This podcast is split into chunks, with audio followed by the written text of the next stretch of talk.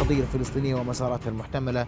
انتفاضة عنف مستمر ترسيخ الاحتلال والحديث عن مصير السلطة في هذه الفترة وأيضا عن دور حركة حماس. للتفاصيل أرحب بضيفي الكاتب والمحلل السياسي الأستاذ بسام بدرين. أستاذ بسام مساء الخير. مساء النور أهلا وسهلا. ويعني نتابع الأحداث نتابع التطورات والتساؤل اليوم. خليني أبدأ بحقيقة واقعة. السلطة الفلسطينية إلى أين؟ دور السلطة إلى أين؟ رؤيا بودكاست. الحقيقة أن مشهد اليوم تحديدا وسلسلة المشاهد التي تراكمت عزيزي طوال الشهر الماضي تحت عنوان واحد اسمه القدس والقدس الشرقية تحديدا الحرم المقدسي والعلم الفلسطيني. كل هذه العناوين العريضة هي أصل المعركة وبالتالي أصل المواجهة وهذا يعيدنا لجوهر الصراع في الواقع. وقد يكون ذلك الوجه الأفضل لحقيقة كما هي اليوم. السؤال عن السلطة يصبح آه، بمثابة السؤال عن الميت بعد دفنه في الواقع بعد مواراته التراب. السلطة آه، خارج الصورة خارج الإطار خارج السياق خارج الفعل خارج التأثير. بدلالة أنها ليست طرفا اليوم على الطاولة لا على المستوى الجماهيري في الشارع عند الشباب الذين يرفعون الأعلام أو يعني يواجهون الاحتلال و ويتقدمون الصفوف ويعني يستقبلون الرصاص أحيانا بحجار بصدورهم وليست موجودة على المستوى السياسي والإقليمي فالسلطة يعني خارج يعني تقورت تماما الآن. يعني اتفاقية أوسلو أصبحت خارج التاريخ. السلطة باعتبارها إفراز لهذه الاتفاقية. اليوم هي أيضا خارج الصورة والجغرافيا والتاريخ وهي خارج طاولة القرار. وأنا أعتقد أن المواجهات الأخيرة تحت عنوان القدس والعلم الفلسطيني في القدس تحديدا كرست مجموعة من الحقائق والوقائع التي لا يمكن قراءة الصراع برمته والملف القضية الفلسطينية بدونها اليوم. الحقيقة الأولى أن السلطة ليست قوة حقيقية واقعية على الأرض.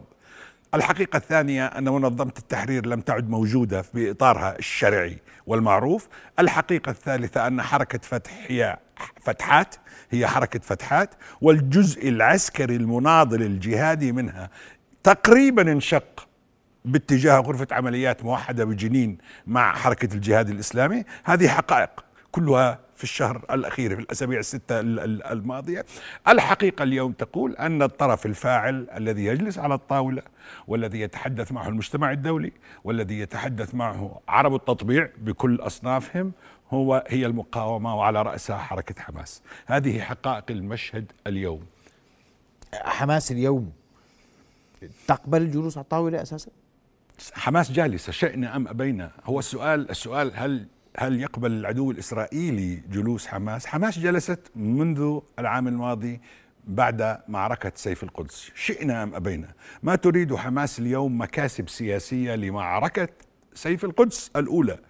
وبالتالي موقفها تهديداتها بيانات الأجنحة العسكرية مواقف المقاومة اليوم عبارة عن تكييش سياسي. أنا بعتقد أن الضغوط التي مارستها بقوة كل من قطر ومصر اليوم تحديدا طوال النهار ومنذ الأمس استطاعت أن تحقق بسبب هذه الضغوط المقاومة وحركة حماس مكاسب سياسية كرست جلوس حماس والجهاد الإسلامي على الطاولة ودفعت باتجاه العودة للمكاسب السياسية التي لم يلتزم بها لا الاحتلال ولا الوسيط المصري والعربي في العام الماضي إبان معركة سيف القدس.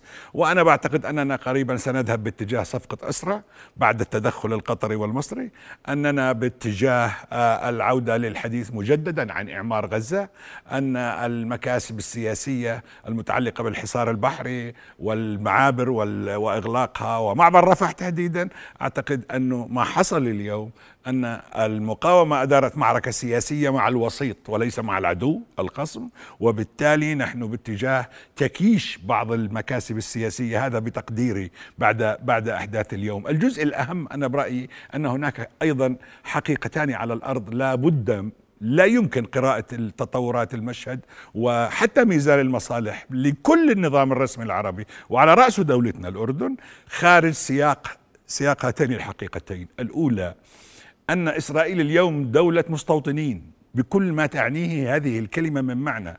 وإذا لاحظنا اليوم آه، أستاذ محمد من الذي تولى حراسة مسيرة الإعلام الصهيونية؟ تلك الخرق البالية الزرقاء الإجرامية التي تمثل الكيان. المجرم من الذي تولى حراستها؟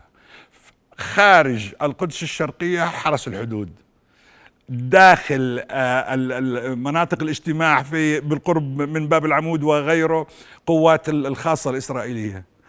النخبة من الذي تولى الاعتقال؟ وحدة المستعربين. نتحدث عن طبقة الكريمة فيما يسمى بجيش الدفاع الإسرائيلي. هي التي دفعت باتجاه هذا المشهد البائس حيث مجموعات لا تعرف ما الذي يجري يعني آه، ترفع علم إسرائيل وحيث الدولة الإسرائيلية تلك التي كانت قوية وتفرض كل المعادلات على الأرض تناضل وتقاوم وتقاتل لكي ترفع علمها فقط في القدس اليوم. هذا يعني هذا يعني أن إسرائيل تحولت إلى دولة المستوطنين.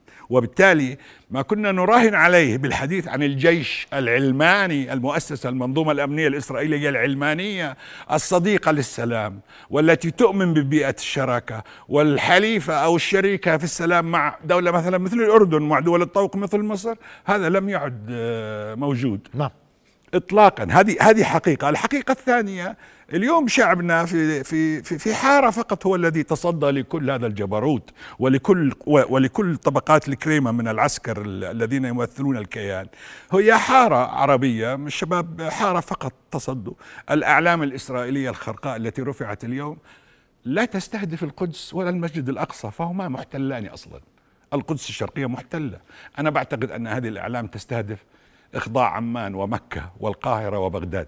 وهذه حقيقة اليوم. على كل صناع القرار العرب أن يدركوها. اليوم الحقائق مفروضة على الطاولة. ونعم لأجيب على سؤالك بشكل مباشر. المقاومة صاحبة قرار على الطاولة. شئنا أم أبينا؟ والمقاومة اليوم تختلف عن المقاومة ما قبل معركة سيف القدس لأنه في بيئة إقليمية حاضنة للمقاومة اليوم. في بيئة سياسية حاضنة اسمها الدولة التركية. في دولة مهمة جدا في الإقليم ولاعب أساسي اسمها إيران تحضن المقاومة بدلالة البيان آه، العسكري الذي صدر في برنامج بثته الجزيرة مؤخرا حول غرفة استخبارات مشتركة بين حزب الله وكتائب نعم. الأقصى والحرس الثوري الإيراني. نحن أمام واقع جديد لصالح المقاومة اليوم. الضفة الغربية هل تشهد انتفاضة من وجهة نظرك أم تبقى الأمور أعتقد أن الضفة الغربية فقدت الإيمان بالسلطة ومؤسساتها. مرة بسبب الفساد وممارساته ومرات بسبب الاعتقال ومخلفات التنسيق الأمني. شوف أخي محمد أصعب نقطة وأنا أتحدث مع أصدقائنا جيراننا نسايبنا أهلنا حبايبنا اللي بشوفهم من الضفة الغربية. أسوأ ما يعيشه أهل الضفة الغربية اليوم هي مفارقة التنسيق الأمني. لا يوجد في الكون تنسيق أمني يعني طرفين أليس كذلك؟ ما يجري تنسيق أمني لصالح الاحتلال فقط وليس لصالح حماية المواطن الفلسطيني في الضفه الغربية، لاحظ معي كل عمليات التنسيق الأمني لصالح الاحتلال، أين الطرف الثاني؟ المواطن الفلسطيني اليوم يسأل أوسلو، يسأل دايتون، يسأل شباب السلطة ورموزها، أنا بعتقد أن السلطة في أضعف أحوالها وأن الحالة الفلسطينية في القدس وفي غزة تحديدا ستفرض بصمات قوية جدا على الواقع النضالي والاجتماعي والسياسي في الضفة الغربية وأننا ذاهبون باتجاه انتفاضة لصالح القدس ولصالح المقاومة. واليوم بالضفة الغربية القوى العسكرية التي تشتبك مع الاحتلال وتقدم دم وضحايا هي حركة الجهاد الإسلامي وكتائب الأقصى. وهذا أيضا واقع لا يمكن إنكاره اليوم عبر غرف العمليات المشتركة. الضفة الغربية ذاهبة باتجاه تغير وتحول دراماتيكي عنوانه سقوط الأقنعة وظهور الحقائق. عرب 48 بسؤال أخير. بالتالي هم نتيجة. م. نعم الشغل الإسرائيلي الدولة العميقة أو ما يسمى بالدولة العميقة في قشرة ال ال ال الكيان الإرهابي آه، عمل منذ أكثر من عام. على تطويق و...